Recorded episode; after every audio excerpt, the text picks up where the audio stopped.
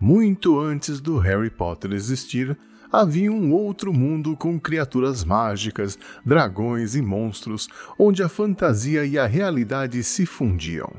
Esse lugar era Fantasia, o um mundo onde se passa a história sem fim. Filme de 1985 que a gente assiste juntos nesta edição do Cineclube 80.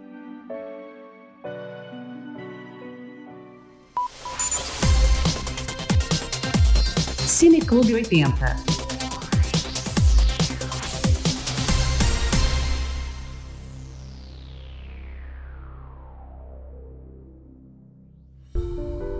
E se esta é a primeira vez que você ouve o Cineclube 80, vale a pena relembrar qual é a proposta desse podcast que é reproduzir a experiência de ir ao cinema com os amigos. Para isso, cada edição é dividida em duas partes. Na primeira, nós vamos dar as nossas opiniões sobre o filme, dar a ficha técnica, falar de algumas curiosidades e comentar algumas cenas ou diálogos que talvez passem despercebidos se você não prestar atenção. Tudo isso, claro, evitando dar spoilers. Aí eu vou avisar que é hora de pausar o podcast e assistir o filme lá no YouTube ou no Google Movies.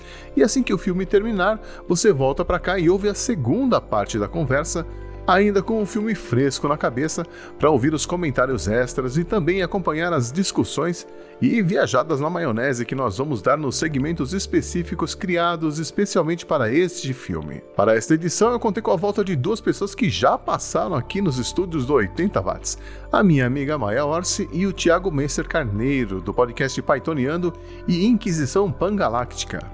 Preparem aí o mandiopan com que suco que a sessão já vai começar.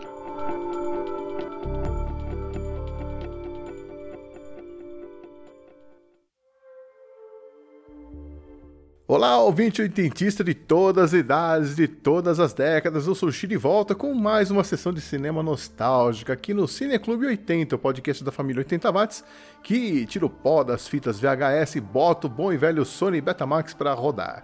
Hoje a nossa viagem no túnel do tempo nos leva de volta ao ano de 1985, para conferir um dos filmes mais traumatizantes de toda uma geração de crianças aí. A história sem fim, The Never Ending Story. E eu conto com a volta de dois convidados que já passaram por aqui outras vezes. Aliás, os recordistas de aparições aqui no Cine Clube 80 é a minha amiga dos gatos e das escolas da vida Maia, tudo bem? Oi, boa tarde. E lá do site, o ministro do Andar Tolo e dos podcasts Pythoniando e Inquisição Pangaláctica, ele, o autor do único livro escrito em terras brasileiras sobre o Monte Python, Thiago Mester, tudo bem?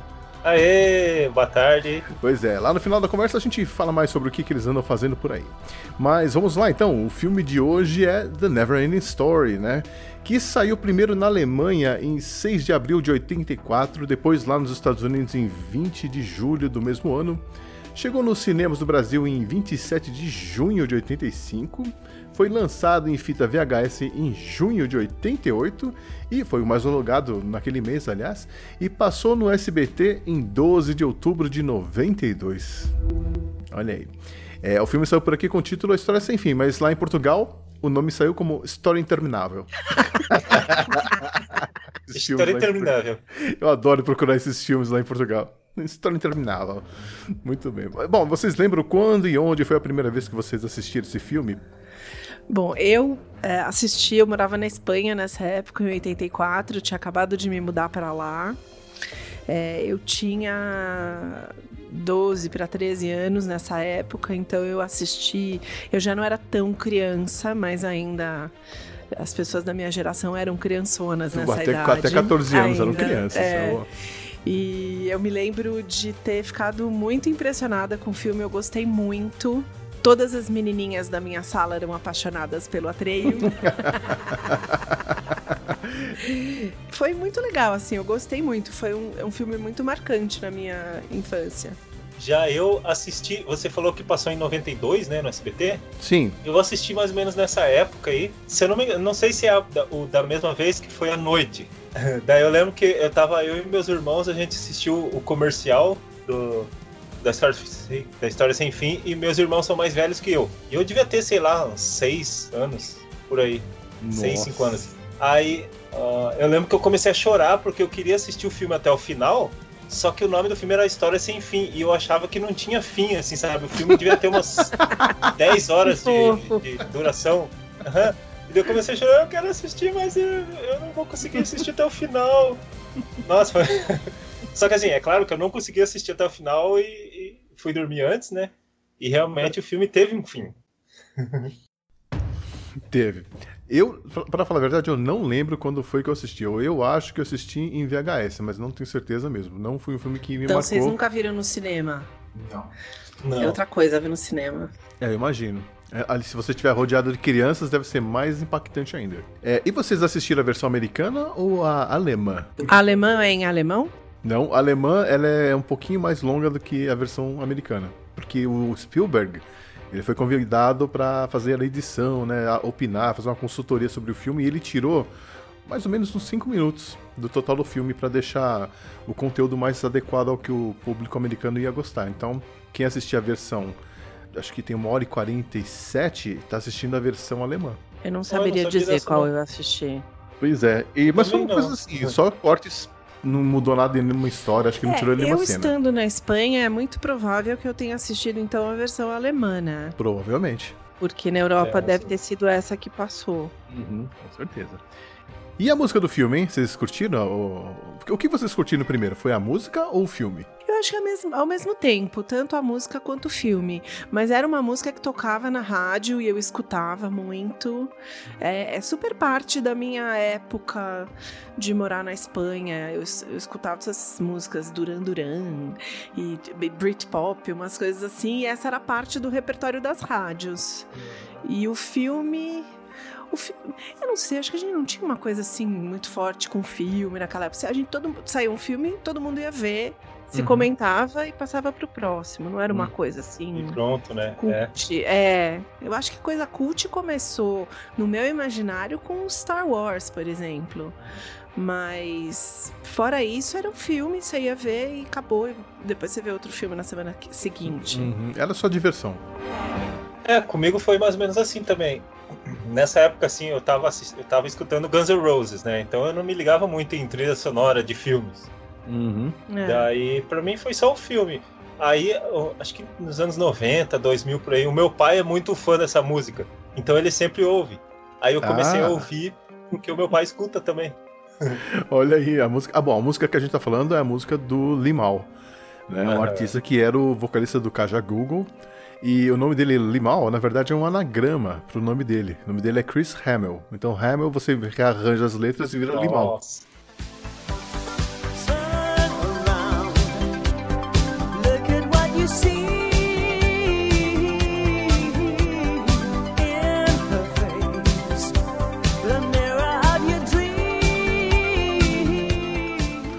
Não, brincadeira legal, né? Por exemplo, se, se eu fosse fazer essa ideia, eu poderia usar o nome artístico de Mirocha. Miro, Mirocha. O Thiago podia ser o I Got. I, I Got parece nome de vilão do Star Wars, hein, cara? É, vamos, oh, vou mandar essa ideia lá pro, pra Disney. e a Maia podia ser a Miraçoia. Nossa. Nossa. Esse é nome de geisha, hein? É, Miraçoia.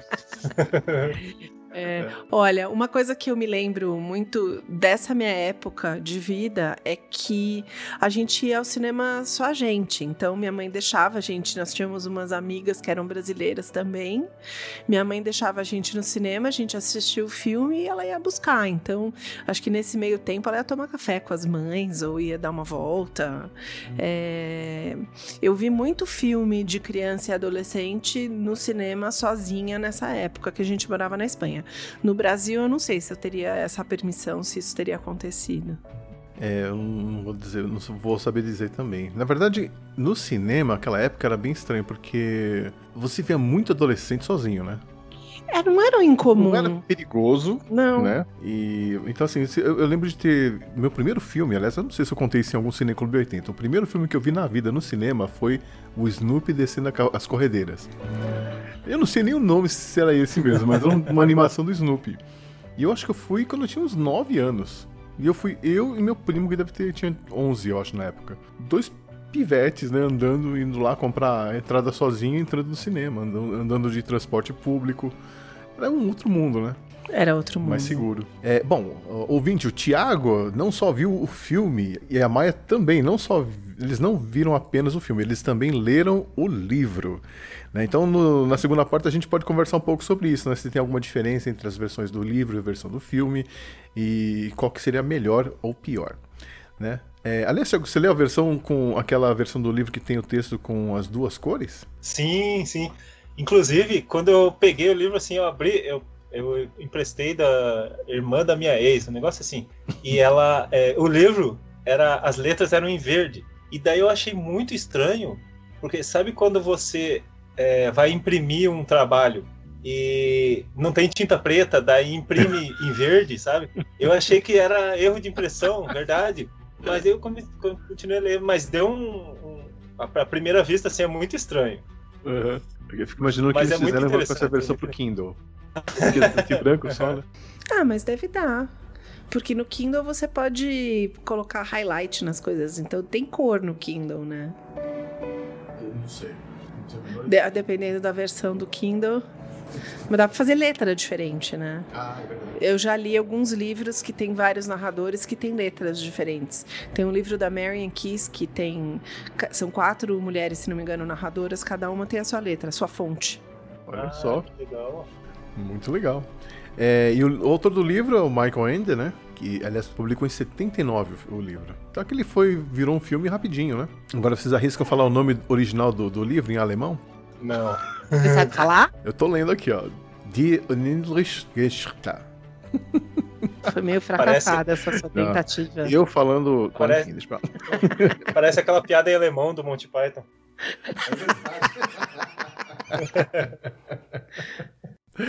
Bom, o autor do, do livro, né, o Michael Ende, ele não gostou do filme, né? E, aliás, antes do fim das gravações, ele já tava entrando com processo, ele queria que parassem a produção do filme de qualquer jeito, ele tentou e fez de tudo, mas não conseguiu. E ele morreu falando mal do filme. Igual Triste. o Stephen King falando mal do Iluminado. Ah, ele também não gostou? Não. Essa eu não sabia, não. Tem uma história lá que ele tem a versão dele, do, do filme, sei lá, alguma coisa assim. Mas o Michael Ende não fez um- o- a versão dele do filme, né? Uh-uh.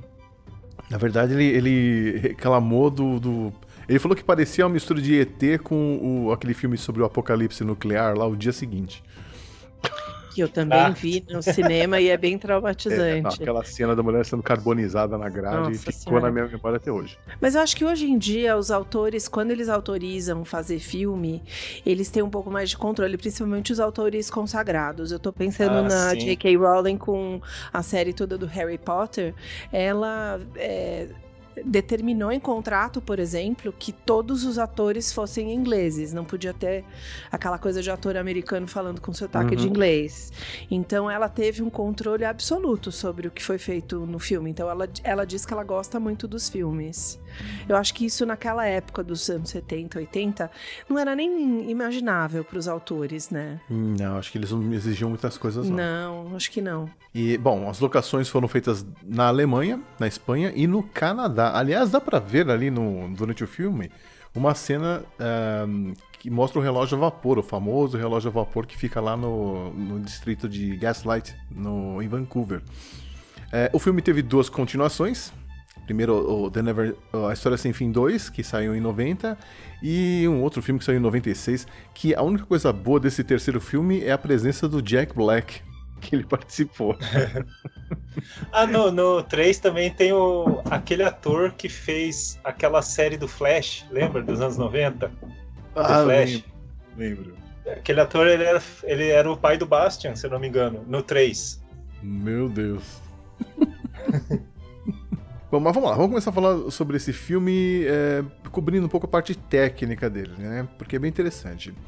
Por exemplo, o filme tem a direção do Wolfgang Peterson, que já foi indicado ao Oscar, né, por um filme, o Das Boot, de 81, então o cara não era fraco, não.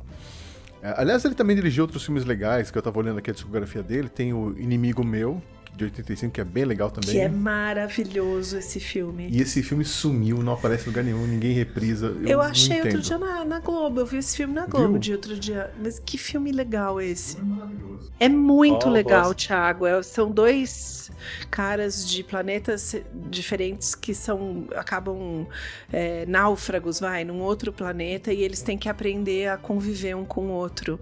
É, é um filme incrível sobre racismo, sobre dominação, é, aceitação. É muito, muito legal. Eu, eu super recomendo que você veja. Já anotei aqui. Você salvou minha vida. Por quê? Porque talvez eu precise olhar outra cara. Mesmo feia como a sua. Bom, os três atores principais, eles não seguiram carreira no cinema, né? É. Isso é bem raro, né? A gente tá falando aí do Bert Oliver, que fez o Bastian, a Tammy Stronach, que é a Imperatriz, criança, né? E o Noah Hathaway, que é o Atreyu. Nenhum deles continuou sendo ator. E o que eu achei mais interessante é que a, os pais da, da menina que faz a Imperatriz, eles não deixaram que ela continuasse a carreira. Ela queria continuar, mas eles não permitiram porque eles ficaram com medo dela se transformar naquelas child actresses malucas que, né, tipo Drew Barrymore, porque, enfim, eram, tinham uma péssima reputação. Ela foi ser bailarina depois e, e agora acho que trabalha com isso, né? Ela Aham, acho que ela é coreógrafa e tem uma escola de dança, eu acho. é isso mesmo. Tem o, o Noah Hathaway, por exemplo, ele foi, é, virou faixa preta de, de karatê, eu acho. Virou tatuador, andou a cavalo. Ele foi, ele foi fazer tudo que podia fazer, menos ser ator. E aí, é- Ele andou a cavalo? Que perigo. é, assim, ele tentou a vida fazendo outras coisas e, assim, nunca conseguiu fugir do, do filme, né? Todo mundo reconhecia ele pelo filme. Logo ele andando a cavalo, será que. que não, foi não dá traumático? pra spoiler, ele, não? Thiago, não dá spoiler. Ah, desculpa. Então, é, inclusive alguns anos atrás ele teve problemas de saúde, ele teve que fazer um- uma, uma campanha de financiamento coletivo para pagar as contas. Que ele realmente ele não ficou rico com o filme e não seguiu no, no, no ramo da, do cinema. Ele parece que tá voltando agora, não sei. E o Bert Oliver, nem sei o que ele foi fazer. Acho que ele virou professor de alguma coisa. Esqueci o que ele. Eu acho que ele estuda cinema, porque ele escreveu um livro sobre alguma coisa de cinema no século passado. E a coisa que eu li dele que eu achei mais engraçado foi que ele virou adepto da cientologia e, e é irreconhecível também. Você vê a foto dessas pessoas hoje, os três estão irreconhecíveis. E acho que ele trabalha com fotografia. Eu acho que é isso que ele dá aula de fotografia, é. que mais do elenco? Ah, ah, dos três outros atores infantis que participam desse filme só o chefe da gangue continua no cinema até hoje. Né, os outros. É o mais velhinho e, em papéis secundários, né? Dos atores mais velhos, quatro já morreram. São, são dois personagens que fazem papéis ali como um casal. Um morreu em 87 e outro morreu, a outra morreu em 98. É, um dos caras do palácio morreu em 93 e o dono da livraria morreu em 2009. Ou seja, praticamente metade do elenco foi embora já, né? Ah, aliás, o autor do livro também morreu também, né? O Michael Ende morreu em 95. Nossa, a maldição da história sem fim, será que rola esse papo também? Tem, né? Tipo, tem vezes filmes que rola a maldição do filme, né? Só que o autor, ele só morreu porque o sobrenome dele é Andy, né? Se fosse Michael sem Andy, ele não teria fim, ele está vivo até hoje. Na verdade, a Never End the Story, né? Michael Cat. É, bom, as vozes do, do- dos personagens, do Falco, do Gmork, o Comedor de Pedras, e de quem faz a narração são da mesma pessoa, né? O Alan Oppenheimer, que desde os anos 60 trabalha com isso e narrou personagens famosos, aí, o, o Danger Mouse, é, alguns personagens do He-Man, trabalha com os Smurfs, Transformers, o cara tá um bom tempo aí na estrada. É, e tem dois atores que estão nesse filme também que os ouvintes mais jovens talvez conheçam de filmes ou, ou séries mais recentes. É, então não vou falar nada, né? a gente vai ficar quietinho aqui e vamos ver se, se quem tá ouvindo consegue identificar quem são esses atores e o que, que eles andam fazendo hoje em dia. É, por acaso vocês reconheceram? Eu reconheci um, o outro não, não sei do quem está falando. É, eu reconheci um também. Um deles eu reconheci imediatamente. Eu falei assim: vá, não é possível. Olha lá. A História Sem Fim foi naquela época o filme mais caro já produzido, né? Isso sem levar em consideração as produções americanas e soviéticas, porque custou 27 milhões de dólares, mas também rendeu 100 milhões. Nada mal, né? Outra coisa, vocês notaram alguma falta de sincronia na movimentação dos lábios do, dos bonecos com a voz? Sim. Eu não teria notado Então, isso eu- quando eu era criança, mas agora que eu vi de novo, eu vi e é bem irritante, pra falar a verdade. Você fala assim, pera um pouco, alguém dublou demais esse negócio aí. É, eu sempre ouvi dubla, assisti dublado o filme, nunca assisti legendado. E dublado sempre dá um- uma diferença na, na- no, no mexer das bocas, né? Então, não, não sei se. É, É. assim mesmo. É porque na verdade os atores eram alemães, então eles estavam falando em alemão durante as filmagens. E aí eles foram Ah, dublados em inglês na versão final. Por isso que às vezes a boca não casa com uma palavra, né? Mas isso acontece com, com toda forma de dublagem, né? Para os outros países também. E antes da gente apertar o play e assistir o filme, é, que tal a gente comentar algumas coisas que os ouvintes devem prestar atenção enquanto estão assistindo? Né, por exemplo, tem uma cena dentro do palácio da Imperatriz. Também é legal é, fazer uma pausa e prestar atenção no, no, no povo que tá ali ao redor. Eu não sei se vocês prestaram atenção nessa cena. É, você vai encontrar algumas figurinhas conhecidas que foram homenageadas no filme. Mas é, mas é bom que você esteja chamando a atenção, porque talvez se a gente, a gente é, tendo a atenção voltada pra isso, você consegue ver, né? Mas eu não, eu tava prestando atenção na cena do que tava acontecendo, porque eu- essa era uma cena que eu não me lembrava. Eu me lembro, não me lembrava porque que o Atreio tava na, na jornada, né? Porque ele faz uma, toda uma jornada do herói. E eu não me lembrava por quê. Aí essa cena me lembrou porque que é ele que é o, o que vai atrás, né? Do, da solução do problema. E... O que eu achei legal que tem uns cabeçudos lá. É. e vem cá, é, antes da gente assistir o filme, vocês ficaram traumatizados com esse filme quando eram crianças? Ou não? Não, eu, Não. Tenho, eu tenho uma lembrança muito clara de que não, era um filme querido, não era um filme traumatizado, traumatizante. Uhum. É, eu também, quando eu era criança, pensava exatamente assim. Só que daí eu reassisti, acho que semana passada, pra gravar aqui. E ver aquela cena assim foi, foi difícil. Realmente escorreu uma- algumas lágrimas aqui. E até a razão, né, pela cena, Thiago. A gente não pode falar o que é, mas É. é, quando você saca o que é aquilo, você fala, gente. razão, não. principalmente, é. Rolou lágrimas, eu confesso. É, olha, a minha esposa não quis nem bater papo sobre esse filme, de tão traumatizada que ela ficou. Quando eu falei que ia fazer esse filme, ela, pelo amor de Deus, não, não quero nem ouvir falar desse filme. Não, mas aí você não tá fazendo uma grande propaganda para as pessoas verem. Pessoas, ouvintes, é uma cena que é mais traumatizante. O resto, a gente vai debater se é traumatizante ou não. Então é isso aí. Então, é, agora sim você vai pausar o podcast e assistir o filme lá no YouTube ou no Google Movies. E depois vai voltar aqui para continuar esse papo com a gente. Então, até já.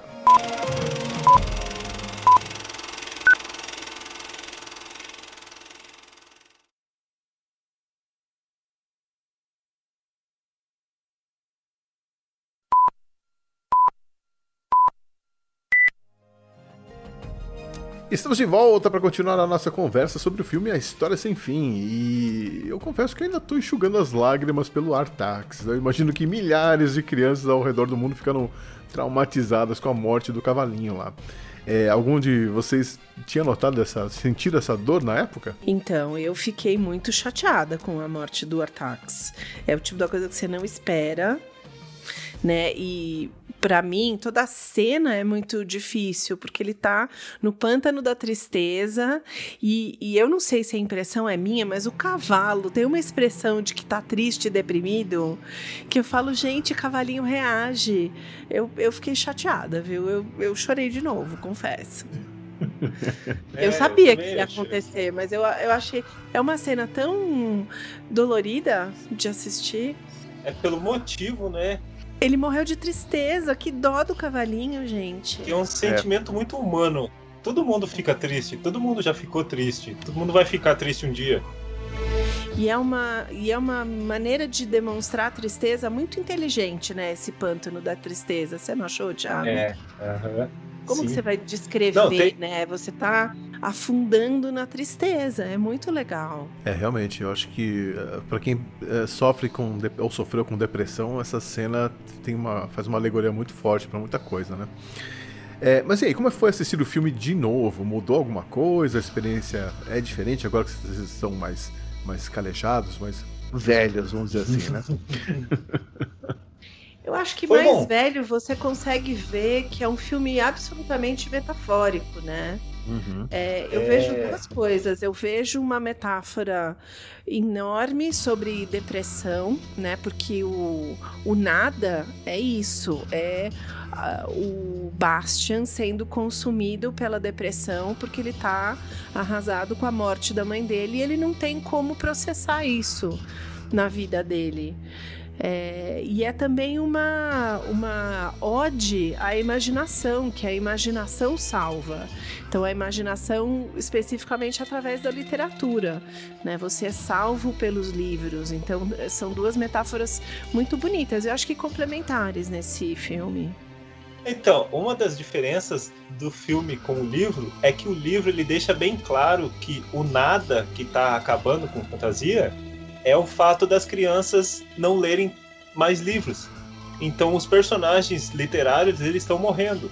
Aí é, é aquele pântano, é o que leva ao pântano da tristeza, porque o, o Artax ele fica triste exatamente por causa disso. Ele, ele entra na, naquele sentimento de todos os personagens que ó, o nada está vindo, vai acabar com, com o nosso mundo, que o, o mundo se, ali se chama fantasia exatamente por causa disso, né? Porque é uma fanta a fantasia de ler um livro e imaginar coisas e a, as crianças estão parando de ler, de ler. Então o Atreio está nessa missão para fazer com que a história não, não seja mais sem fim, que a história tenha um fim para renascer umas novas histórias e, e fantasia ressurgir como uma fênix. Ai que bonito isso. Olha, escreve aí. Mas é, mas é bem isso eu achei ruim que no filme não deixou bem claro o que, que era o nada que estava surgindo lá, né? Que estava acabando com, com, o lugar. O é. livro ele deixa claro que é o fato das que é uma coisa que o bibliotecário no início do, do livro ele conta pro, pro Bastian, né? Mas eu acho que o Tem fato que do filme do filme não deixar claro abre para essa interpretação da tristeza do da tristeza não da depressão do Bastian com relação à morte da mãe dele, né? Dele, é, ele, também, é. Ele tá processando isso porque depressão é isso. Depressão não é tristeza. Depressão é você sentir é, uma anestesia, né? Você não se importa com nada. Que é um pouco que a tartaruga fala e o, e o comedor de, de pedra também fala, né? Quando eles se deixam levar pelo nada, eles estão se entregando à depressão. Uhum. Mas é por isso que eu perguntei se o filme envelheceu bem, porque hoje em dia, com né, a capacidade dos efeitos especiais, será que seria possível mostrar o nada de um jeito diferente? Como vocês conseguiriam passar isso para a tela? Porque no livro você deixa a cargo da imaginação de quem está lendo, é mais fácil. Quando vocês lendo, vocês conseguiam ver alguma coisa ou vocês só entendiam o conceito? Eu confesso que eu realmente não me lembro nada de ter lido o livro. Então, provavelmente eu não tive maturidade para entender essas coisas naquela época. É, mas eu acho que um efeito, particularmente, que eu gostei, que eu acho que talvez poderia ser é, atualizado, mas não modificado, é o efeito do nada, que é aquela, uh, aquele escuro devastador que vai comendo tudo é, na sua frente. Mas uma coisa que me chamou muito a atenção, se você olha para as imagens do filme sendo, né, das partes sendo consumidas pelo nada, e você compara essas imagens com imagens de fotos de devastação de floresta, são muito parecidas. Uhum. Né? Então, é, nesse sentido, visualmente, o filme é datado, mas tem algumas coisas que me pareceram muito atuais com o cenário de vida que a gente tem hoje no Brasil de hoje, por exemplo, ou no mundo de hoje, não só no Brasil. Talvez eu esteja viajando demais na maionese, mas me pareceu muito atual nesse sentido. É, eu acho que o único efeito que é meio fraquinho hoje em dia é o efeito do, do voo do Falcor. O Falcor inteiro, né? Aquilo lá é um poodle de pelúcia. Mas ele é muito simpático. É, hoje em dia ele é, com certeza daria para fazer uma coisa muito melhor, né? Mas enfim. É, e isso porque algumas cenas foram tiradas do livro, do, do filme, porque não havia condições técnicas para realizar, né? Tem coisa. Oh, Tiago, não sei se você vai lembrar de alguns monstros que aparecem. Parece que é, tem monstros que se transformam né, durante o. Sim, no, no, naquele começo, onde tá o, o caracol de corrida, onde tá uhum. o, o, o, duende que voa com o morcego lá, uhum. tem também um personagem que é o Fogo Fato. Hum. É, eu, é, foi a primeira vez que eu ouvi falar num fogo fato. E ele explica assim o que, que é um fogo fato, que é um o, esse fogo fato ele tá junto com aqueles personagens lá naquela reunião. Mas eu, eu acho que seria praticamente impossível fazer um, um personagem que é um fogo fato no, no cinema. em 85. Sim. Talvez com uma fantasia meio brilhosa, né? Uma coisa assim. Mas se não conseguiram fazer o Quarteto Fantástico nos anos 90, você acha que em 85 ia conseguir fazer alguma coisa não, de fogo? Não tem não. como. é, é, e tem também os gigantes de vento, uma coisa assim, né? Que eram feitos de nuvens. É, enfim, tem muitos personagens malucos ali que eu acho que só hoje em dia, é, com a tecnologia atual, seria possível mostrar isso na tela, né? Vocês acham que se, se fosse produzido hoje em dia, o filme seria liberado para crianças? Eu acho que eu não. Acho que sim. Você acha que não, oh. Thiago? eu acho que não, porque ele é. Eu acho que ele é bem sombrio esse filme. Por mais que seja uma, um, um filme de fantasia, tem uns elementos ali que aquele lobisomem é muito é assustador sa aquele lobisomem para criança pequena. Assustador, é. é. Gimork. Então, Olha, eu acho que esse filme poderia sim ser refeito hoje em dia, mas o que eu acredito, eles iam uh, amenizar tudo aquilo. E o filme ah, ia sim. ser mais redondinho e menos provocador do que ele é de fato. Mais é, Disney, mais, mais, Disney, mais Disney, mais Disney, menos, menos HBO. HBO, exatamente. é, porque se você parar pra pensar... Tem uma canção no meio. É, visualmente falando, parece. Tem muita cara de, de, de programas infantis da TV Cultura, né? tipo, muita tem, coisa. Porque tem toda a parte dos bonecos, né? Sim. De. Chama papietagem isso? Eu não me lembro como chama, tem um nome. É, e os, os alemães eram famosos por esses, esses puppets, né? De. Um, então, é, tem uma coisa de circo nesse filme, né? O, a, a, cara do Falco, os personagens, é, é, lembra muito circo. É, mas eu acho que o tema é um filme pesado, né? É um, é um filme. Então, eu acho que o que seria. ia virar tipo um. Sabe aquele Viva? É, que é um filme super recente, se não me engano, é da Pixar, Disney Pixar, que é, fala sobre o Dia dos Mortos. E é... Ah, o Coco. Coco. Em inglês é Coco. Viva. Em português é Viva. Ficou Viva.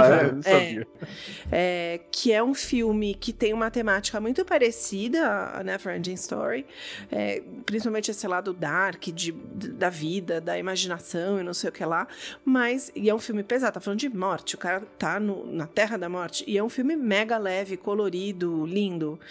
Então eu acho que poderia ser refeito sim, mas ia ser para fazer para criança ia ser meio Toy Story. E tem uma outra ligação também que é a influência das pessoas vivas aqui nesse, nesse plano de existência, né, afetando é, personagens ou criaturas em outros planos, né? Sim. No caso do Coco, os espíritos desapareciam, né? É. E no Neverending Story é muito parecido. Sabe que eu, a gente estava falando é, um pouco sobre isso, me lembrou aquele filme do O Compasso Dourado. Hum, com a Nicole Kidman. Chama o Compasso Dourado em português, The Golden Compass, com a Nicole Kidman. Bússola Dourada. A Bússola Dourada. Bússola de Ouro. Bússola de Ouro. Que é um livro que tem três partes, é também uma história dentro da história, como o Neverending Story mas foi feito de uma maneira visual ricamente, né? Os efeitos visuais são lindos e é um filme mega dark, porque ele, na verdade, está falando de separar a alma das pessoas delas para que elas fossem controladas e, e, passassem a ser passivas.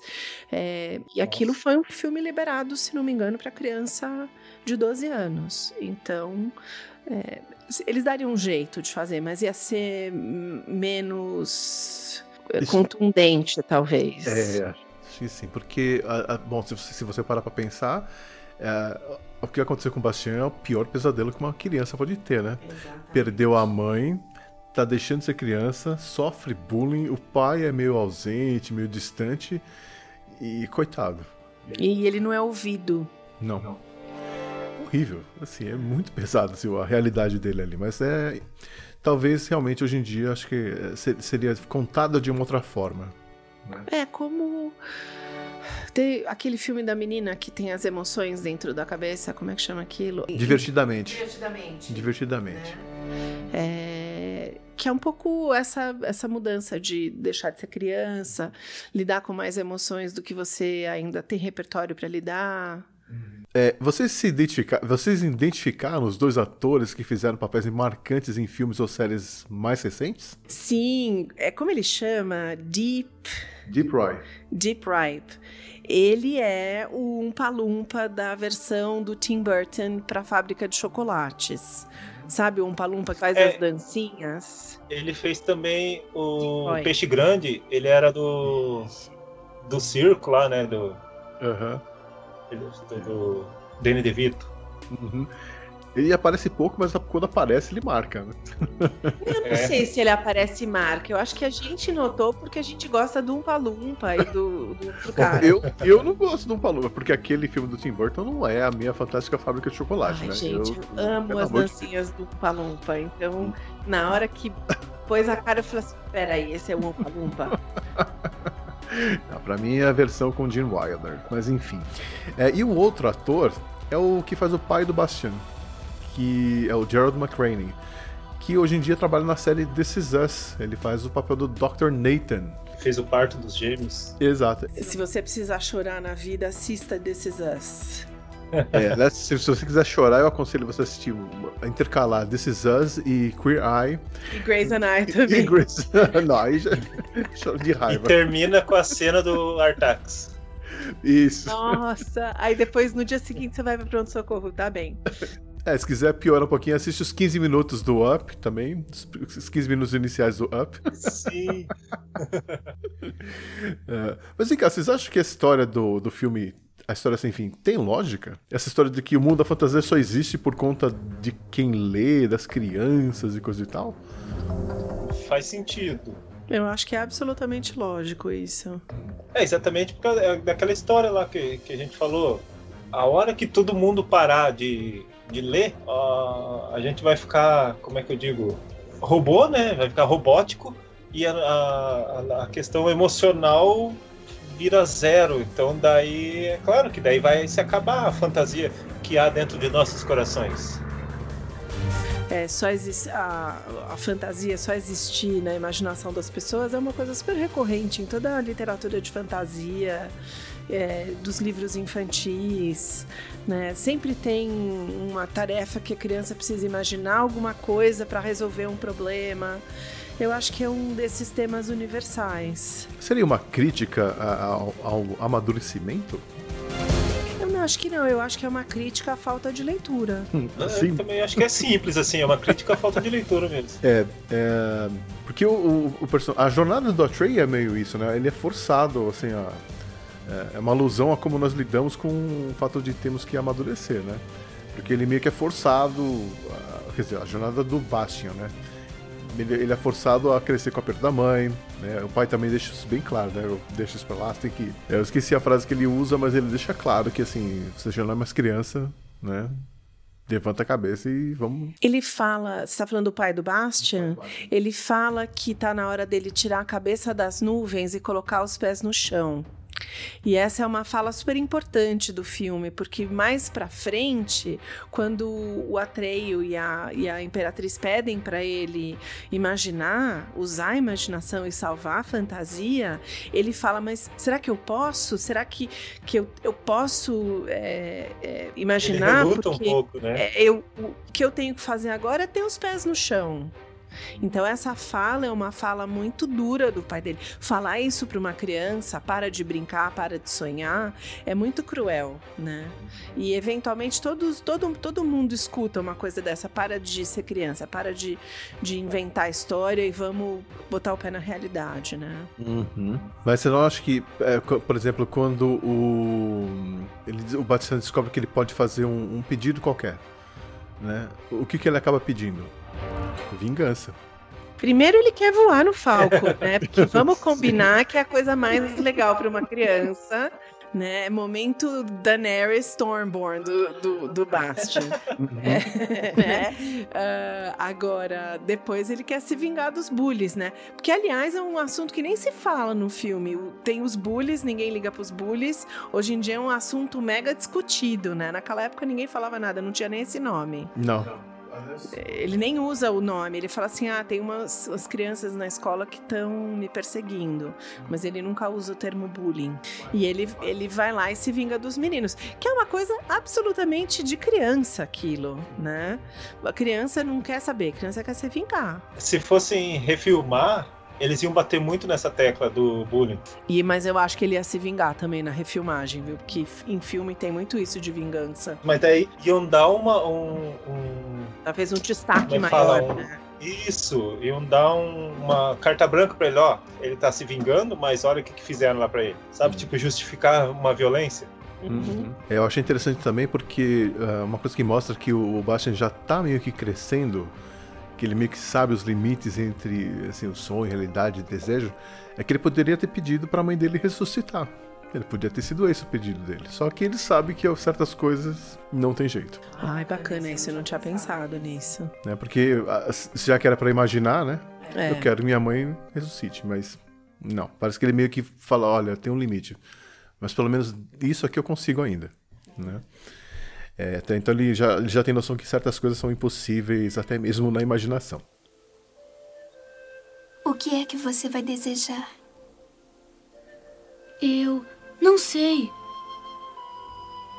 Então não haverá fantasia. Nunca mais. E quantos desejos eu posso ter? Quantos quiser. E quanto mais desejos tiver, mais maravilhosa a fantasia se tornará. Sério? Tente.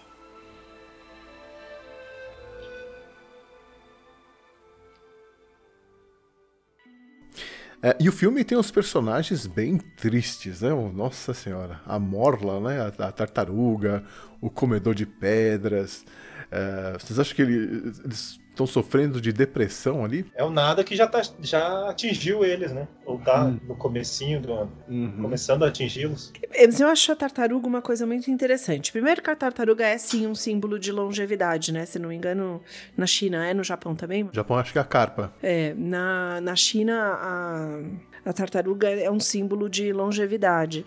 Mas, é, em geral, quando você vê em literatura, quando você vê em filme, alguma criatura que tem centenas e milhares de anos, até não precisa nem ser coisa muito elaborada, veja o, o Lucifer da, do Netflix, eles são muito cínicos, meio é, meio nihilistas assim. Acho que que a, a longevidade tem como preço você perder o, o encantamento pelas novidades e pelas coisas da vida, porque você já viu tudo. Então, essas, sempre esses, esses personagens é, que têm mil anos e não sei lá, eles são sempre cínicos e. Meio blasé, assim. Desanimados, né? blasé, desanimados. Então acho que é muito coerente o, o, o, personagem. Não é por causa do nada, é por causa da idade, eu acho. Uhum. Mas e o caso do comedor de pedras? Eu acho que ele. Então, mas o comedor de pedras ele ficou deprimido porque ele não conseguiu salvar os amigos do nada.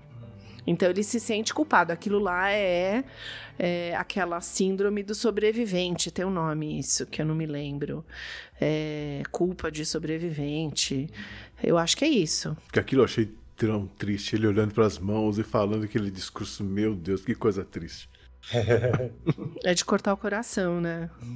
É no 2 que tem o filho dele? Não sei, eu não assisti o 2 nem o 3. Nem eu. O 3, Ti, tem, um- é legal que tem um. Acho que no final do filme tem um clipe em que ele canta o Born to Be Wild. Ele vai com a, motocic- a motocicletinha dele, assim, com o bebê. Tem um bebezinho dele, assim, de fralda, a fra- a fralda feita de pedra, sabe? Ah, que bonitinho. Daí cantando Born to Be Wild. É bem engraçado. Tem no YouTube só o clipe, assim. Aí assista virou lá uma pra você pet ver. show já, né? É, daí virou muito. Muppet, é chacota. super Muppet mesmo. E vocês conseguiram ouvir o, o, o nome que o Bastian deu para o novo nome da Imperatriz, né? Que, que o Bastian grita? É difícil de Não. ouvir, né? Será que tem uma razão? Por isso é Moonchild. Isso, Que que vocês que grita. leram o livro sabem que é Moonchild porque tá no livro. Mas essa é uma, essa é uma coisa. Eu acho que dá pra ouvir sim, se você vê na, principalmente na versão original, dá pra ouvir, mas é no meio da tempestade. Mas mais do que ouvir o, o nome, o que me inculcou foi o seguinte: ele fala, ah, o nome da minha mãe seria lindo pra isso. E aí ele grita Moonchild. Eu duvido que uma mãe suburbana branca que provavelmente mora num bairro tipo Brooklyn, se chama, casada com fulano daquele, se chamasse Moonchild. Então, talvez Moonchild Talvez fosse um apelido, sabe aqueles apelidos secretos que às Ah, vezes os sim. pais têm com criança? Ou talvez ela fosse a personagem da história que ela contava pra ele. Eu me recuso a, a acreditar que o nome da mãe do Baster era Moon. Então é engraçado porque se você colocar legendas, né? Se você assistir o áudio, o áudio em inglês e você procurar legendas, naquele momento não, Não tem, tem. não tem nada. Não dá pra ouvir e não tem legendas. Mas eu vi eu li vários artigos falando isso, justamente, que como que um, um momento tão catártico como esse não dá para ouvir. E que a única explicação é que aquilo foi uma escolha do diretor para provocar uma conversa. É, foi isso. Ele, na verdade, o diretor falou pro, pro ator, falou, pode gritar o nome que você quiser. Nossa, e aí ele então, seguiu o roteiro, ele seguiu o roteiro. O que fala. Ah, Mas ele tinha carta branca, mas ele simplesmente gritou aquilo e eu acho que o diretor depois falou, olha, não, não ficou legal. Vamos aumenta o volume do- dos trovões aí pra deixar uma coisa. E cada um coloca o nome que quiser. será que eu ouvi porque eu sabia que nome que era? Provavelmente, Pode como ser, vocês né? eh, leram, Sim. talvez tenha ficado na cabeça. Né? Porque eu não ouvi nada. Não lembro de. Não consegui identificar nenhum som, nenhuma vogal ali. Mas é tão bonita aquela cena que vem depois, né? Dela tá com um grão de areia. e aí, é, né? Primeiro foi o nada, depois foi o verbo, porque o nome é o verbo, né? É bem bíblico esse momento. Vamos falar de algumas cenas marcantes do filme. É, quais, são- quais são aquelas que ficaram na, na, na- na memória de vocês? O Artax.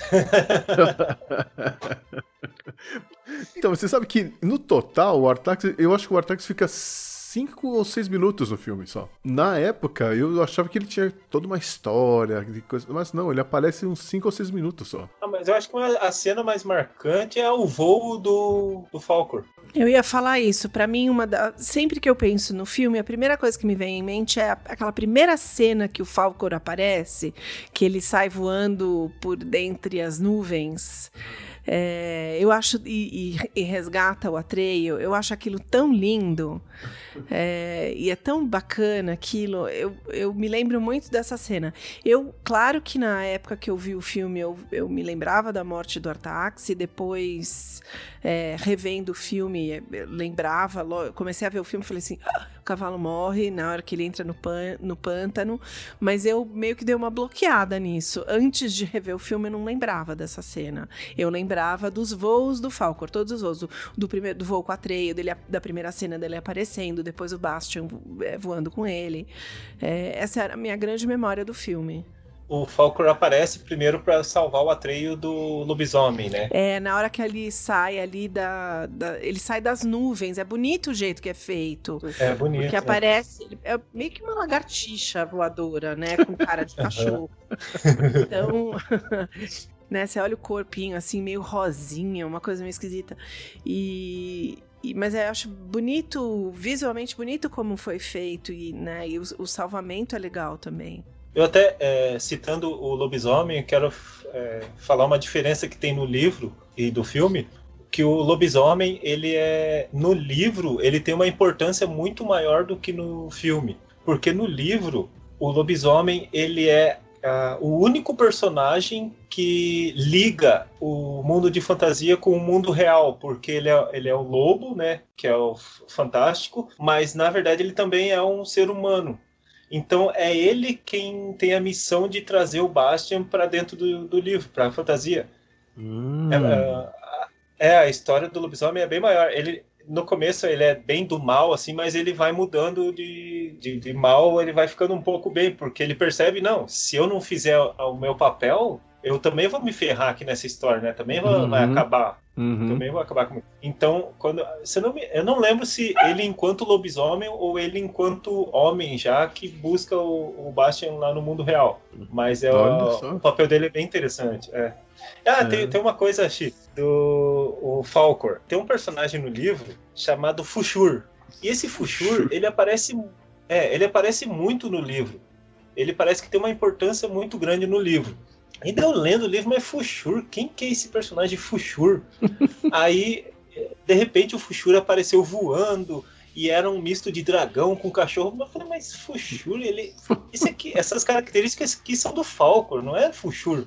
Aí eu fui, fui pesquisar, fui pesquisar um tempão depois. Que esse, o nome verdadeiro do Falcor, o nome no livro é Fushur. No livro Olha. ele não se chama Falcor, se chama Fushur. Hum. Por que, que eles mudaram? Eles mudaram porque no, no, no filme falado em inglês, o nome Fushur ia ter uma pronúncia. For tipo, sure. Meio... For sure. É, não, que é, com certeza. Ah, não, não, é, não é isso. A galera ia começar a meio que falar fucker, sabe um negócio assim? Ah, olha, é. eu não tenho uma mente suja, gente. Eu já pensei no for sure. Eles pensaram lá na frente, já, ó, vai vir uma piazada aí que vai querer zoar o nosso filme e vai chamar o personagem de fucker.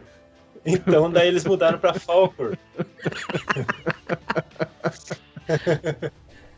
é, vocês falaram da cena do, do Artax e na real o cavalo ali, é claro, não morreu, né? Nenhum animal sofreu ali durante a, a produção do filme. Na verdade, o cavalo foi dado de presente pro ator, né? Pro Noah. Só que para trazer o cavalo da Alemanha para os Estados Unidos era muito caro. Então ele resolveu deixar o cavalo lá na Alemanha mesmo e ele viveu feliz o, seu, o resto da vida né, dele, cavalar. Ai, que bom que ele viveu feliz. É, é não morreu de tristeza. É, uma, Estamos falando de cena ainda? Ah, vamos falar de cena. Uma outra cena que eu acho muito legal, que eu, eu não me lembro se eu gostei na época, mas eu gostei muito agora dessa vez que eu vi, é a cena do Atreio se olhando no espelho, que ah. é a ah. segunda barreira, né, para ele chegar no oráculo do sul, é, que ele se olha no espelho e ele vê o Bastian. Uhum. Aquilo é muito legal, é, muito, é uma super sacada do filme, né? Como é que eles vão mostrar a história dentro da história, que a história só existe porque o Bastian tá lendo. Uh, me lembrou muito a cena do, do espelho do Harry Potter no, no primeiro Harry Potter, que é um, é um, do, é um dos obstáculos para o Harry Potter chegar na Pedra Filosofal, ele olhar o espelho e esse espelho mostra para ele não quem ele é de verdade, mas o que ele, a realidade que ele gostaria que fosse né? É, então eu acho que essa. Eu, eu não. não é, duvidaria se a J.K. Rowling não tivesse se inspirado nessa cena do livro, né? Para colocar no Harry Potter, mas eu gostei muito dessa cena. Acho que ela é uma cena lírica, assim, é, muito delicada de, e, e, muito clara, assim, mostra para uma criança e entender que o Bastian tá é, é, lendo o livro e que o, o que está acontecendo no livro é um reflexo de quem ele é. O, o, o filme, ele é tipo a metade do livro. O livro vai bem mais para frente. Uhum. E no, no livro é meio, meio ruim, porque o Bastian, quando ele vai pra fantasia, ele meio que começa a ficar tipo um, um menino muito escroto, assim, sabe? Ele começa a ficar. Pequeno imperador? É, ele não é legal. Até o Atreio, assim, uma hora ele para de, de andar com o Bastian porque o Bastian tá muito ruim, assim. É, tipo assim, ah, você não veio aqui para isso. Você... Porque o Bastian ele começa a se achar o, o rei de fantasia. Ah, eu ajudei a salvar, então agora eu que sou o rei. Começa a opa. subir a cabeça dele. Aí o Atreio já dá um. Opa, não é bem assim não. Eu não lembro o que que acontece, mas o, o Bastian ali no livro não é tão legal assim não. E é verdade que o Atreio no filme, no livro, ele é bem, mais, bem diferente fisicamente? Ele tá mais pra um personagem do Avatar? Que Eu tem uma pele lembro. azul, uma coisa Essa assim? parte não. Nossa, você não.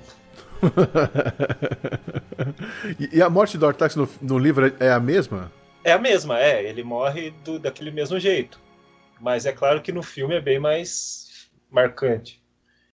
É, falando um pouco mais dessa cena aí, esse, o cavalo demorou sete semanas para ser treinado e aceitar afundar na lama, né? Porque foi usada uma plataforma móvel e ele tinha que ficar paradinho lá, mas é claro, né? O instinto fala mais alto, ele jamais ficaria ali paradinho até o pescoço na lama, né? Então demoraram sete semanas para fazer o treinamento do coitado. Outro coitado também foi o, o- o Noah Hathaway, né? O, o que fez o Atreio. Ele quase morreu várias vezes durante o filme. Ah, é? Por quê? Sim.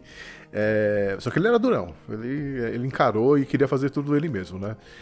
Ele caiu do. Quando tava treinando de andar a cavalo, ele caiu, foi, quase foi pisoteado, ou foi pisoteado e quebrou alguma coisa, que eu não tenho certeza. Nossa. É, na cena lá no- na lama, o, a plataforma que, que eles estavam usando ali para puxar o cavalo, ele também se enroscou, afundou na lama, é, caiu da árvore, quase perdeu um olho no, naquela luta com o lobo mal lá, né, o Gmork, que era um robô. O robô caiu em cima dele. Né? Então, assim, o Nossa. peso do robô quase sufocou ele. Aí super dá pra ver que é um robô, né? Parece um lobo empalhado aquilo, não tem nenhuma.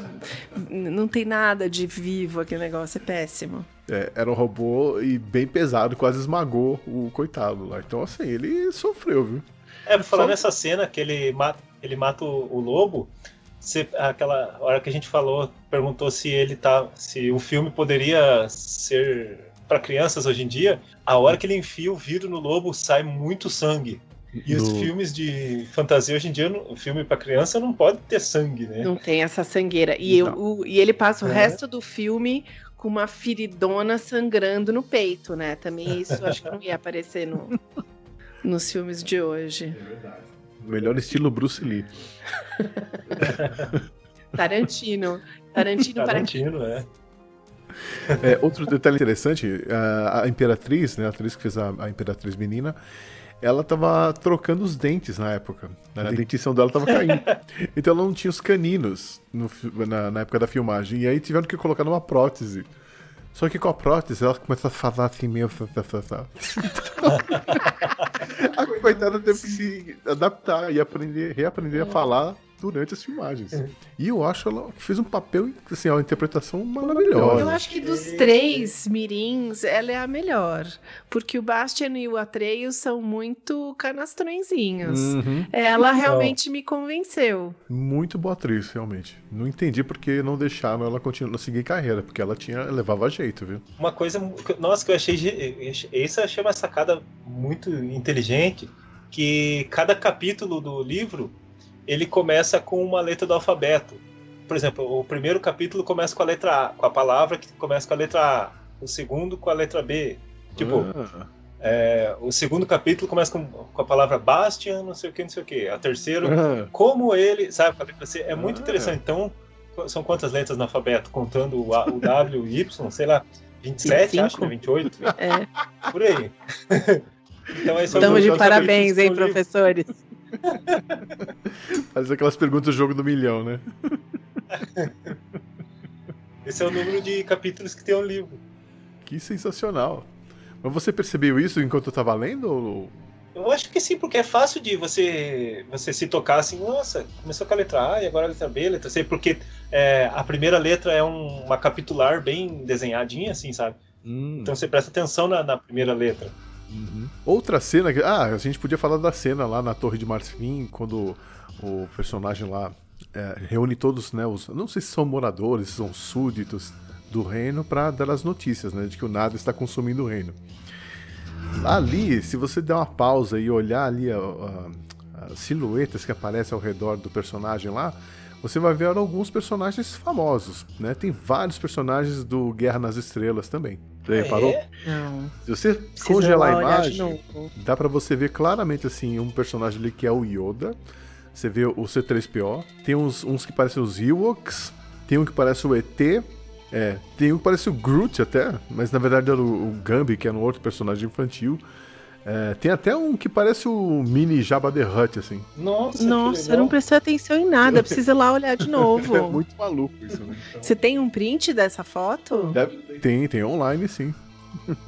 É bem interessante, foi uma agora. Ou homenagem. seja, já, tem, já tinha, como é que chama? Ovo de Páscoa? É, easter egg. É, easter egg. É, já tinha easter egg naquela Já época, tinha. gente. Veja só. Muito, achei muito legal. O que, que vocês acharam das atuações do- dos atores mirins? Então, A gente já eu falou da achei, Pam, né? É, eu achei os meninos ruinzinhos, bem ruinzinhos. e a menina eu achei fofa. Assim, acho que ela tem uma gravidade, né? Parece que ela entende o que é ser imperatriz. Achei a menina uma graça. Mas os meninos é bem ruinzinha. o Atreio sabia. Eu achei o melhor, at- é, o, ator, sabe? o melhor ator desse filme é o Artax. Sendo cavalo com um olhar deixou todo mundo triste, né? E o Falcor, que só pisca, né? O, né você parava pra pensar e fala uma coisa e pum, pisca. Tipo, ó, se você não prestou atenção, agora é hora de prestar atenção. Mas sabe que eu acho que foram necessárias umas 25 pessoas pra animar o Falcor? Ah, deve ter sido. Porque era ele é tudo grande, mecânico, né? É. É tudo mecânico. Então tinha um cara que era responsável pela sobrancelha direita, por exemplo. É dos Jim Henson, né? É, acho que é da mesma escola. E imagina, né? Pesava não sei quantos. Não sei, não sei se chegava a uma tonelada, mas era enorme, né? então. E aliás, hoje em dia, você pode voar ou andar, né? No, no Falcor, lá no estúdio na Alemanha, na Bavária, se não me engano o nome do lugar. Você pode. Tá lá, né? O boneco original, você pode subir nele e tirar foto e, coisa e tal. Ah, bacana isso, eu iria. legal, né? na, chama é, Bavaria Filmstead. Então, se você estiver na Alemanha e tiver a fim de dar uma voltinha no Falcon, procure lá o estúdio.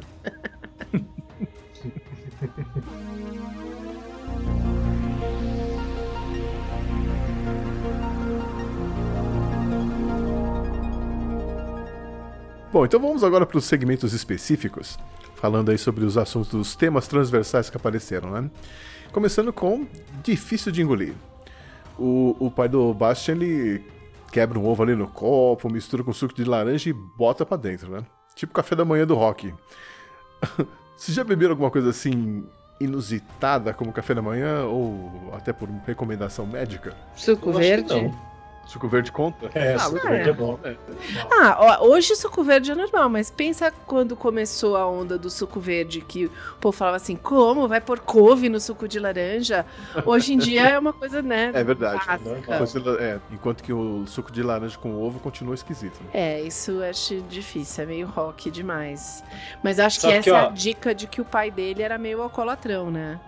Ah, mesmo? Isso. O pai dele é alcoólatra no É. no livro, Thiago? Não lembro, mas ovo no suco de laranja é pra quem tem ressaca. É, É, bom, não saberia dizer. faltou. No Brasil seria uma catuaba com ovo, uma coisa assim. N- No boteco já. Acho que pra mim, acho que o mais diferente é tomar aquela sopa japonesa no café da manhã, né? O misoshiro. Que tem muita gente que acha esquisito. Mas eu já tomei. É. No café. No café. Mas, aliás, misoshiro é uma grande cura de ressaca. Também, ótimo. Aí. Que ajuda Fica a dica. com os eletrólitos do corpo. Fica a dica. Fica a Não, dica. alguém me contou isso, não fui eu que fiz.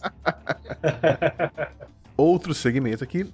1, 2, 3 de Oliveira 4. O Bastian escolheu o nome da mãe dele, que é, né, pra gritar ali, que a tradução seria Filha da Lua. Um nome bem inusitado, né?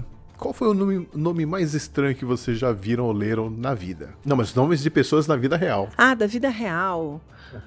Acho O, que da vida o meu avô, ele, conheço ninguém diferente assim, não. o meu avô, ele era cartorário, né? Aí ele conta uma história de um amigo, de um amigo cartorário dele, que uma vez foi um senhor batizar, não, registrar o filho dele no cartório do amigo do meu avô. E esse cara, ele era gago. Aí o, o cartorário lá perguntou, ah, qual, qual que é o nome do menino? Aí o pai do menino começou, do, meni, do, me, do menino, começou a gaguejar, e daí o cartorário ele pegou e escreveu do mínimo. O nome do cara é do mínimo hoje em dia. Eu, eu conheci esse. É do mínimo, é. Eu conheci ele. Porque o pai dele era gago e ficava do, meni, do menino, do, sabe? Foi perguntar do menino, o nome é tal. Aí ficou do Ai, mínimo. Mas isso é proibido por lei hoje, né? Os, o- nos cartórios, os pessoal que, que faz o registro, eles têm é, autoridade para não, não registrar um nome pra muito negar, estranho. é. Assim. É. Eu, eu já vi. Assim, o nome mais estranho que eu já vi, que me vem à cabeça, é Lady Di, tudo junto. É ele, L-E-I-D-I-D-A-I, Lady Di. É, eu, eu- se não me engano, era uma manicure que trabalhava num salão que eu frequentava. Mas é, acho que aqueles muito que saem no jornal, não- não- eu nunca conheci. Não conheceu o Walt Disney da Silva? Ah, mas aí tem uns nomes assim coloridos, né? De pessoas tipo que junta. Então eu tenho uma prima que chama de Eli, que é, é Diego com Elisa. A irmã dela é Elidie. Então os pais juntaram os nomes. Parece uma tabela periódica isso. É, tem isso, né, de gente. Eu tenho uma outra amiga que também tem o nome do pai e da mãe. Enfim, mas fora isso, acho que não. No meu caso, eu, na época que trabalhava em banco, um cara me contou uma história que ele pegou uma ficha cadastral e estava escrito o nome do cliente Oshito. E aí aí ele pensou que era uma japonesa, né? Uma pessoa japonesa, Oshito. E ligou para essa pessoa procurando né, o tal Oshito. E a pessoa que atendeu falou que não tinha ninguém com esse nome lá, mas ele confirmou os dados e era realmente lá, tava tudo certo. E aí ele falou: Peraí. Aí ele a pessoa virou e gritou: Oshito! Ah, Oshito! era Washington o Washington. nome. Washington. É, enfim. É, um outro segmento aqui, caiu um cisco no olho.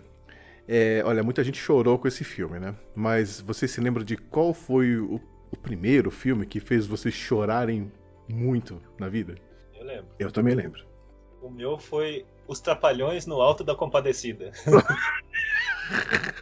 É sério, isso. É sério. cena fez você chorar? Tipo, eu tinha, sei lá, quatro anos. Daí meu pai levou a gente no cinema. Só que, sabe quando ele. O João Grilo. É, o João Grilo que tá lá sendo julgado lá pela Nossa Senhora e tal. Hum, hum, Que era o Didi, né? hum. E daí tem uma hora que entra o diabo e entra um monte de diabinho junto. Aí eu chorei porque eu fiquei com medo daqueles diabinhos que entraram junto. Ah, você chorou de medo. Chorei de medo, é, não foi de emoção. Não de tristeza. E de tristeza, vocês lembram de algum filme que você chora? Pra mim, o primeiro filme que me veio à cabeça foi o Campeão. Eu não sei se vocês lembram desse O filme. campeão, nossa, eu chorei muito aquela cena do menininho, né? Levanta, Menino campeão! que- É, Ah, essa eu cena. chorei nesse. Eu, eu, eu me lembro de ter chorado em ET, eu me lembro de ter chorado. Passava na televisão aquele seriado Uma Pequena Casa. A Little House on the Prairie. Ah, é, os pioneiros. Os Pioneiros. Vira e mexe eu chorava em algum episódio dos Pioneiros porque tinha alguma cena de choro e eu chorava junto. Mas assim, algo super marcante, que nem você falou do campeão, não. Mas eu me lembro de ter chorado no Campeão acabou comigo. Levanta, campeão! E agora, e daí a gente citou o This Is Us, né? Que é todo episódio Oh, meu Deus. a gente chora.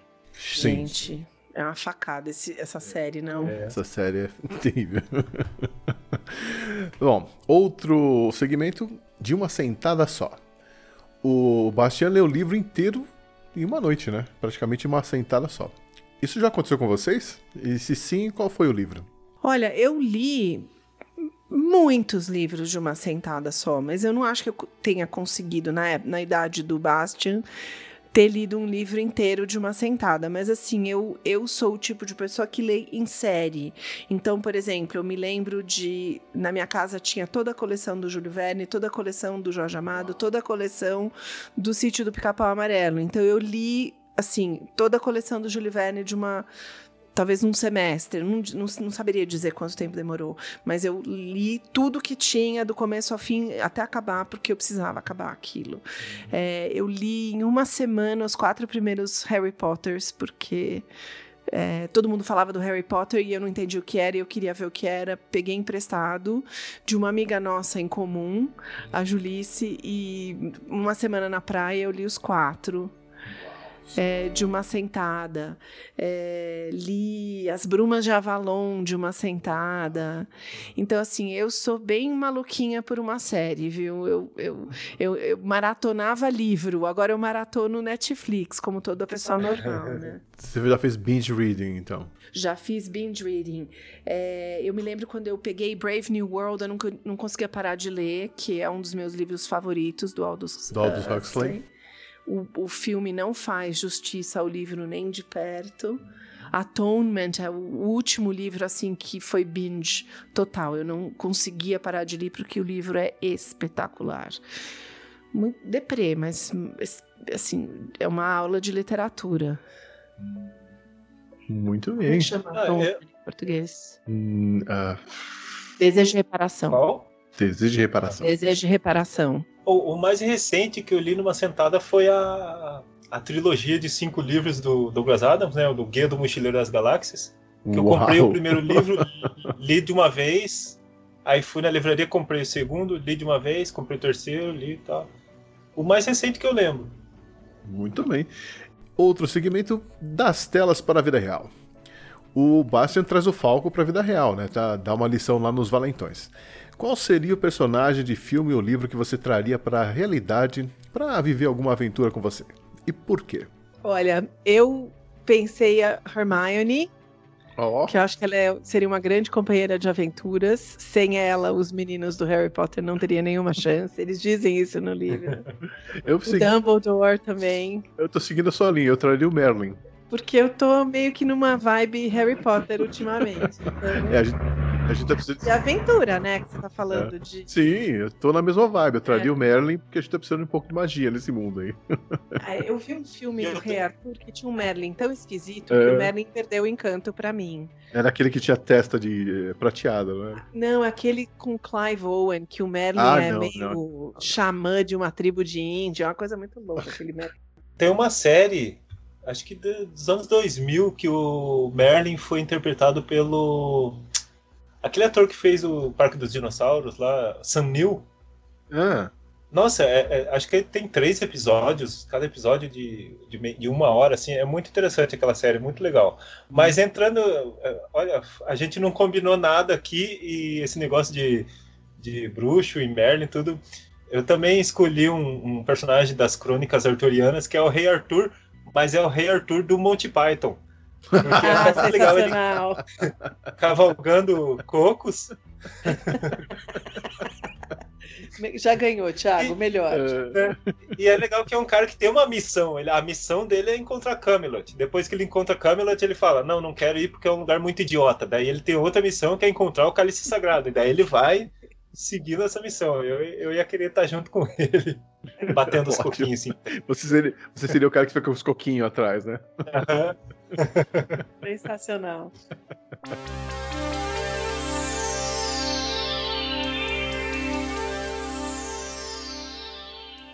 Bom, é isso aí. Eu pedi para vocês fazerem alguma recomendação que tenha a ver com o tema do filme, com os atores, com a época, com a música, lugares, acontecimentos narrados, enfim, qualquer coisa que vocês tenham lembrado, que tenha passado pela cabeça de vocês enquanto vocês assistiam o filme. Eu, eu vou recomendar aqui um filme que ele, ele é fantástico, assim, também. Pode até soar meio parecido. Labirinto, a magia ah, do tempo. Esse, para mim, é um filme que marcou muito mais do que o, o A História Sem Fim. A História Sem Fim, né? É. é um livro, ele foi escrito pelo Terry Jones, do Monty Python. Ele foi dirigido, acho que, pelo George Lucas, como é que é? Não, acho que ele foi produzido pelo George Lucas e foi dirigido pelo Jim Henson. É, uhum. Tem esse trio aí que é maravilhoso. Que, aliás, podia pintar por aqui, né? No Cine Clube 80, o Labirinto. Opa! Aí, ó. Nossa, o Labirinto é sensacional. É, eu pensei em livro, é, eu acho que as Crônicas de Nárnia não é um, uma série de livros super comentada aqui no Brasil e é muito legal. Tem uma coisa do bem contra o mal, da imaginação também, de personagens é, diferentes. Eu acho que é, tanto as, as Crônicas de Nárnia a, quanto esse que eu falei do é... Reparação. Ah, a bússola, a bússola, a bússola de, de ouro. ouro. É. Ah. Que também é, é, do Bill Pullman, se não me engano. Não é o ator Bill Pullman, é um, é um escritor com o é mesmo o, é nome. É o cara do pão, é o cara do pão. É, É o que é muito interessante. É uma série muito bacana para pré-adolescente, assim, porque fala de temas interessantes e termina com a passagem da infância para adolescência. Então, tanto é, as Crônicas de Nárnia quanto é, a Bússola de Ouro, acho que são séries de livros muito bacanas para as pessoas que curtem esses universos diferentes. E esses dois livros têm ligações com a Alemanha, não tem?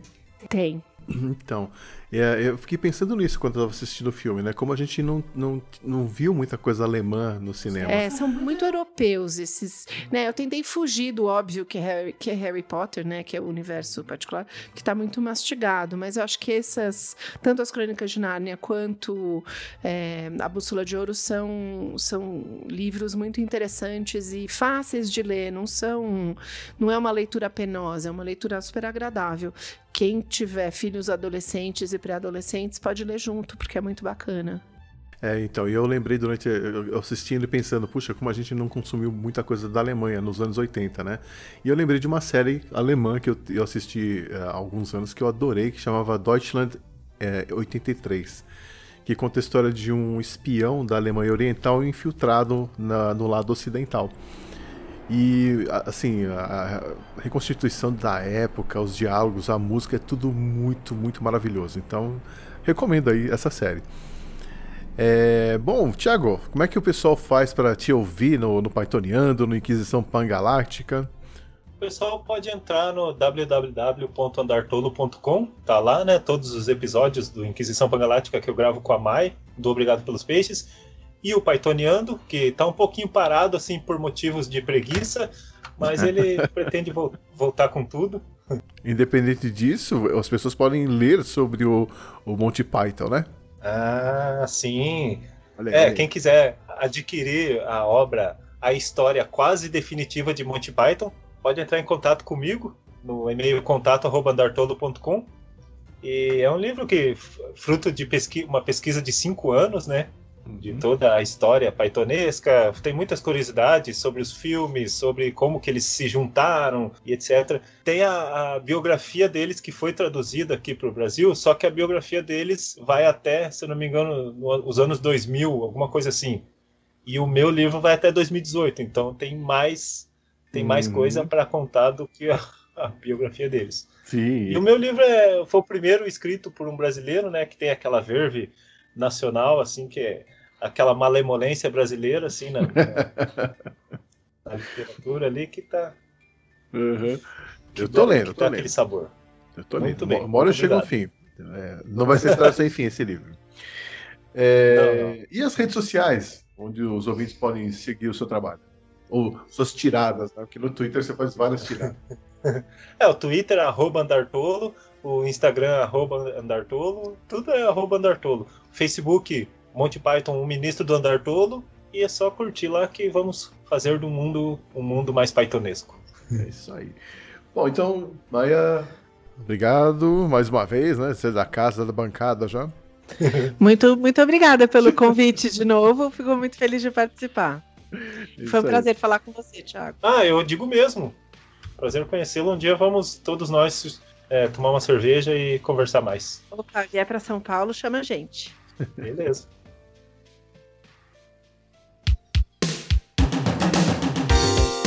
E essa foi a nossa conversa sobre o filme A História Sem Fim, de 1985.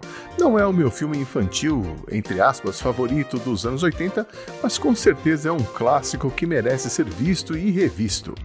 E eu volto no mês que vem com mais convidados especiais para analisar mais um filme dos anos 80. Obrigado por me acompanhar mais uma vez, um abraço e até lá!